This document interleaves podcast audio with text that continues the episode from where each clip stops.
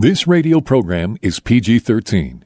Parents strongly caution some material may be inappropriate for children under the age of 13. Set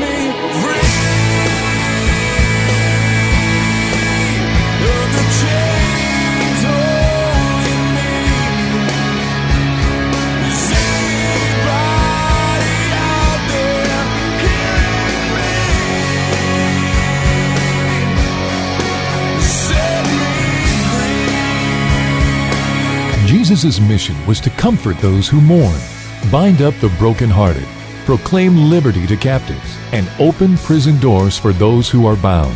For those who want more than status quo Christianity has to offer, Blazing Grace Radio begins now. And here is your host, Mike Genung. Hey, Mike Genung here, and welcome back to Blazing Grace Radio. Glad to have you along. And I really like that song, and it really speaks to, for me personally, reaching out to those who have no voice. Where he says, Is anybody hearing me? I often think about the sexually broken in the church. I think about men and women who are in bondage to pornography or some other form of sexual sin. I think of wives who often, more often than not, get ignored. I mean, have you ever been to church on a Sunday and first off, if the pastor even talks about sex or pornography in a very clear way, provided answers, have you ever heard of a pastor who clearly talked about the wife? Because if two thirds of Christian men are viewing pornography, that means a massive number of marriages are at risk or are already hurting, and you've got a massive number of wives who need help too. So there are a lot of marriages that are at stake here with these issues that we bring to you with porn addiction in the church, and I'm going to say it's a porn epidemic in the church.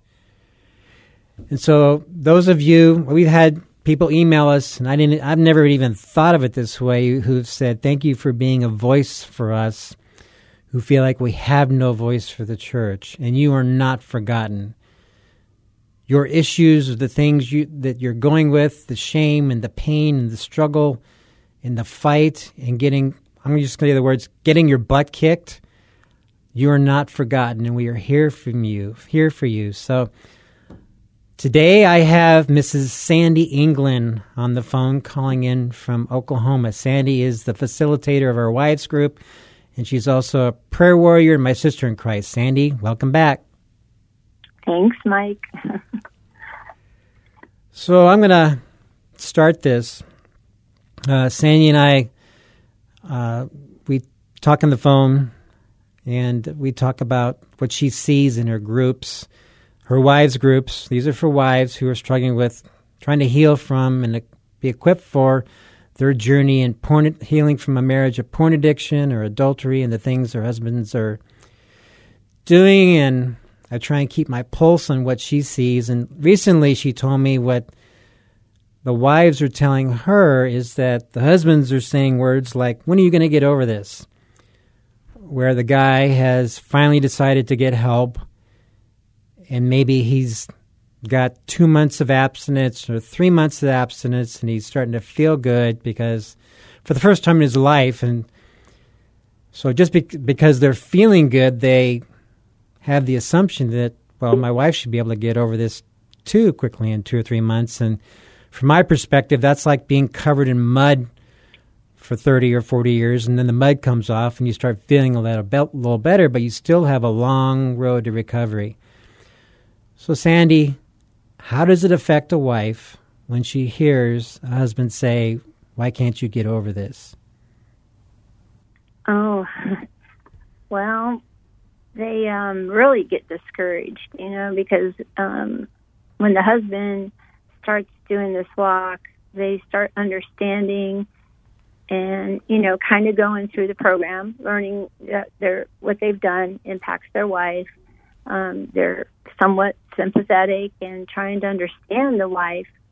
And then um, after so, you know, a few months, a couple months of freedom, um, they get really, they get, the men seem to get a little bit impatient um, with what's wrong with you. I've, you know, I've been without this for this many months. You should be happy. Why can't we go back to normal, our marriage as it was before, et cetera, et cetera. And the wife is just devastated. Um, it's kind of like it's a new wound um, because they are no longer being heard. They're being rushed. They're being told what they're feeling um, should be hurried up and um, get over it. And then they're kind of feel um, once again that they're not heard and what they feel is invalid. So it's kind of like uh, reconnecting um, to the groups and stuff like that because they're hurting again. Um, and that's kind of why we had that conversation about, you know, can we talk about your book when you talk about, hey, I'm doing great, where are you? Um, and when a husband says that to the wife, it's just like they're back at square one with the invalid feelings that this is their fault and that type of thing. Talk about this is their fault. Do you hear that? Mm, yeah, you should be over this. My healing's way up here. Yours is way down there. You know, um, sometimes it's to the point. Well, I've got sobriety. You should be happy. Isn't that the objective? so yeah, it starts. And when they say this is their fault, is there also some that say, well, I wouldn't have had this problem if you weren't whatever, giving me enough sex or weren't a certain way or whatever the excuse was? No, they don't. Um, I haven't heard that too much. What I hear more of being their fault is that their marriage, their healing in their marriage, is the wife's fault. That they're not healing fast enough. That they need more help. They need, um, you know, to work on their healing, meaning the wife. Um, that they're doing something wrong because there's still a problem in the marriage. So, what does a wife's journey look like, and specifically, how long does her healing process take? Mm, you know, everybody's different. I, you know, I'm. I'd say I'm pretty advanced healing from my situation with my husband, but I think we're always healing. Anybody who thinks that we could heal in an eight to ten week program, I think, is mm, not understanding the impact of the wound. Um, when we start the Wife's Heart group, we actually try to look at, you know, what we're believing, the core lies of those, how to, you know, stand in Christ and rebuke those lies. We uh, try to understand what God's showing us about what are the struggles the ha- of business going through and that kind of stuff. So we start softening our hearts and so we can listen to God and follow Him. Um, it's just a long process. Um, you know, I'm not a guy that struggled with it, so I don't know how long it takes for a man, but I know the women, it takes us time, and trust is the hardest thing to rebuild. We have forgiven them. Um, God commands us to forgive, and we do that. We, you know, try to understand and try to learn, but trust is a completely different thing. And it kind of backtracks when a husband's like, Why aren't you healing? You need to focus on you. Our marriage is stuck because of you. Did that help? Yeah. I remember, um, and you were there when we did this. We um, recorded my wife, Michelle, reading a letter Yes. she had written to me some years ago um, explaining how my porn addiction had impacted her. And this was, I don't know, 25 years after, after I committed adultery on her in 1991. But that, that just tore her guts apart. And as she was reading that letter 25 years later, she started getting emotional and tearing up. Mm-hmm. That's true. Um, I've gotten, you know, same place with Michelle. The stuff with Dusty and I were years ago. Um, but sometimes, and the ladies who are in the groups can testify to this, there's times when I'm sharing some part of my story. Um, yeah, it just, you, there's the emotions. They're still there, the hurt. Um, no, I don't hold it over my husband's head or anything like that, but it happened. It was real. And it was painful. So even 22 years later, um, the memory's still there. You've gotten better, you've gotten stronger, and you know how to not let the triggers and the enemy use it against you, but it's still there. It still happened. So it could be years. Yeah, and then really we we heal and we learn how to cope and we learn how to fight the battles. But when you're in marriage, when we're a one union of body and spirit, I just don't see how anybody can say that bam snap out of this in two or three months. That's something that is very profound, deep and traumatic wound. I agree. I agree. And I, you know, I get concerned and I, I never want to take away any um, husband's battle. I know that's got to feel good, you know, to have freedom for a few months. And, you know, yes, we want to pray for that and thank the Lord for it. But to actually think that something they've battled um, for 20 or 30 years or whatever the case may be, that's healed, you know, in such an amount of time, um, you know, I, I'm concerned for them that, you know, they may possibly fall. Um, and I'm also concerned that they think somebody can heal me, somebody being their wife, in a short amount of time from some trauma that's just been exposed, devastated everything they believed was a lie. Their whole marriage was a lie. Um, the person they thought their husband was was a lie, and just ask, you know, expecting them um, to recover and heal and be as one. Um, I don't think is realistic. And it's very, very difficult to even start putting that pressure back on the wife that she's doing something wrong, she's not healing fast enough, or whatever the case may be. Mm.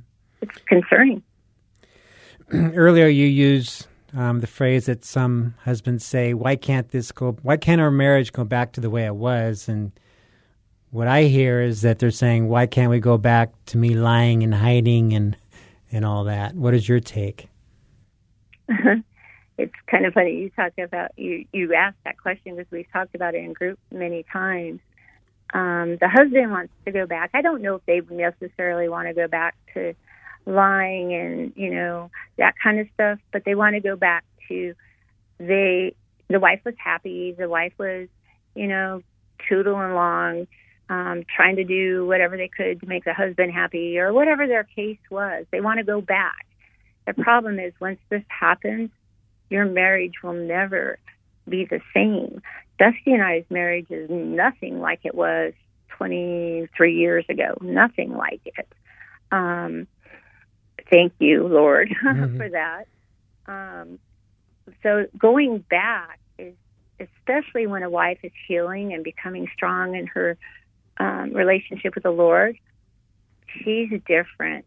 Even within the eight week program, I'm so blessed to witness what God's doing in these ladies. They're becoming strong in who they are. They're becoming strong in their relationship with the Lord. Going back and being naive and um, not asking the Lord to show them truth just isn't going to happen. So this may sound like a completely crazy question, but what are the silver linings on going through the suffering and the trauma of a marriage that's been devastated by this stuff? the silver lining, um, I think, um, is no matter what ha- your just your relationship with the Lord. That no matter what happens with your husband, um, and you're leaning into the Lord, you grow, um, and you can trust, and you can actually pray more effectively for your husband, and because you know what they're battling. You know, you've been it's been exposed what they're battling. It's not just lust; it's usually some other reason that they are watching porn or you know zoning out, so they don't have to deal with life. Um, I think the whole thing is just how strong a wife, a person, uh, becomes in their relationship with the Lord, and when the marriage, when the husband and the wife, you know, it's probably different times, but they're both working on it. You just nothing. It's easier to fight against the world and the attacks of the enemy when you can fight together. So it's a long road, but it's so worth it. I would never have the marriage I have now if both Dusty and I didn't take this really, really long, hard walk. So it sounds like God does a rebuild through the whole process. I would say exactly. And isn't that what he tells us he does when we come to him? He remakes us. And he remakes our marriage. Yes. Rebuild. You have uh, you talked about rebuking the lies, and those, so there's a very intense spiritual battle on both sides, the wife's side and the man's side, and you've also shared how in our discussion, Sandy, where you come across wives that either question whether are there are demons or there is a spiritual battle. Talk about what's going on there. Mm, those are um, those are the. Uh, I don't know how to say this. There's a there is a spiritual battle, as you know, and we anybody with Blazing Grace or anybody who has, you know, a walk with the Lord, you're attacked. You're attacked with lies. You're attacked with doubts. You're attacked with all those things. When um, a new a person comes to um, Blazing Grace and they come into the group and we start talking about these things about what lies we're believing and who are those lies from. Um, some of them are like, "This is real. This is these demons. This evil things are real." Um, I guess you know I don't ever want to to question or you know, but I don't think the churches are educating people, um, believers, on how real spiritual warfare is and how subtle it could be by a simple little lie or simple little doubt um, that we believe our husbands are doing, or we even believe in ourselves that we're not worthy, we're not able to be heard. And so I think a lot of times just explaining and helping them walk through that and them seeing, you know, of course, God opens their eyes, them seeing that they are attacked and that they are buying into um, lies. So, it, you know, it's just, I don't know why some people don't believe it. And I actually could say I can relate because I remember that I know it's real. Um, when you start seeing it, you be- realize how strong it can be. I mean, even physical things can happen, like bells ringing on your porch or computers breaking down in the middle of whatever. Um, the enemy doesn't want healing for the husband nor the wife. I mean, for years, he's probably got a twofer. And I mean, he's taken the husband down, and in the process, he's taken the wife. He's not going to stop. But showing people what that looks like, especially when they have no background, um, is kind of challenging. But God's faithful, and they see it. Well, you got to tell that story of the ringing bell. no, you make me tell the story. Um, one of my most, you know, I believed in spiritual warfare. I was understanding it and growing in it. Um, uh, in our house in um, up in the mountains in Colorado, um, I had this silly bell. I mean, it's kind of big. It's you know, I don't know. I got to measure how much it weighs. Um, it's just a bell I had sitting hanging on the porch like a wind chime. And um, one night it just started ringing and ringing and ringing. And I went outside and there was no wind. And I know you remember this, Mike, because the next morning I'm running into your office, Yeah. freaked out um, because there was no wind. There was nothing. This bell, and it's not a light bell, um, just started ringing. Well, I think you finally saw it when you came to, you brought the girls over to visit. Um, it was just ringing. And you, you explained to me and we talked and you gave me a prayer, wonderful prayer. Um, and I was like, could that happen? And you, you helped me walk through that and understand that. Well, I can't remember exactly how many days later or a week later. um, it happened again. It happened again, um, so loud and carrying on. And I went outside and I was rebuking um, because there was no wind, there was nothing else. Um, and you know, stop, stop! No, you are not going to do this. It was so loud; it woke my son Jacob up. Um, so it's very real. This, you know, people say, "Oh, you're crazy, Cindy." Well, you can think whatever you want. I know what happened, and I know that in Jesus' name, I finally got the bell to stop. So that's what that is. Mm. The bell story. Yeah, part of that is, um, you know, the enemy tries to attack with fear, with stuff like that, or hmm anything. And fear is one of his ways he gets a grip on us. Because once he has that grip with fear, then he can just shake us and manipulate us like a rag doll. True. Very true. So I'm kind of wondering, as I've been listening to you speak, that, and I know from the churches we visited, you don't really hear about demons and the spiritual very, very often. And I don't know why, but I assume on one side of it, Satan's very happy and content, and to keep everybody in their little comfort bubble that um, your home is safe for the whole family, and Satan just has no way to get in there. My other concern is there may be some believers who their lives are just they're floating along and their lives really aren't counting for the eternal. And comfort and pleasure and entertainment are more important to them. And he's very happy to leave them alone because he's not going to start ringing their bell and getting them freaked out like uh-oh i got to take this christian thing serious here. So on that note you talked about um, jacob or your son i forget which one it was waking him up Jacob. Yeah, he's the one with the bell. yeah And you had a conversation you told me about recently with him on the church at large, and share with our listeners on what some of the content of that was. Um, some of the content um, was he's a young man. He's a young married man, and you know he's just now moved to Oklahoma. And you know, as a parent, you know they're adults, but you, you kind of still try to understand where they are, where they're going. And when he moved out here, I said, "Okay, so we need to find you a church and a group." And he's like, "Mom, I'm not doing any churches." And I'm like, "Uh oh, red flag, red alert." Um, and I said, "Well, why not?" And he says, "Because they don't teach us what we need to know."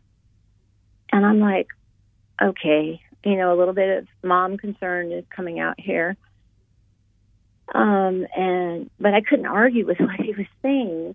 And I said, "So tell me, what is it they're not teaching you?"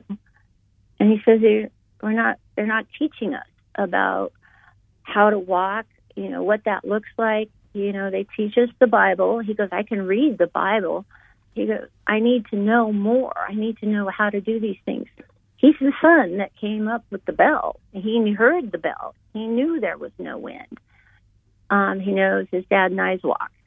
Um, so he's looking for more than Bible verses. And, um, you know, I just, it was hard um, because what he was saying was true. Um, he needs more. So I asked him, I said, so how do you get fed? That's our word. We're, you know, we're one of those families. And he says, I listen to a lot of young people who believe in God, who pray, who talk truth. And I was like, okay, you know, being a parent, I want to know what he's listening to, who's influencing him, who's feeding him. Um, so I started listening to some of these people he follows. They're different types of music. They're hard to listen to if you're older. Um, they're rap and they're really loud, and um, they have lots of tattoos and piercings. And you know, I was like, okay, you know, let me hear their message. The, these groups that he follows are right on, Mike. They talk about Jesus. They talk about walking. They talk about fighting um, against um, sin and how they do it. And they pray and they talk about praying and you know crying to God for help. And I'm like blown away. Well, Sandy, we got about 15 seconds. So I just want to sum up what you just said by saying it sounds like your brother's listening to a bunch of rogue Christians. Yes, my son is listening to a bunch of rogue Christians. So, my friends, uh, thank you for joining us, and we'll see you next time. Do you wanna be free? Blazing Grace is a non-profit international ministry for the sexually broken and the spouse. Please visit us at blazinggrace.org for information on Mike Genung's books, groups, counseling, or to have Mike speak at your organization. You can email us at email at blazinggrace.org or call our office in Chandler, Arizona at 719-888-5144. Again, visit us at blazinggrace.org. Email us at email at blazinggrace.org or call the office at 719 888 5144.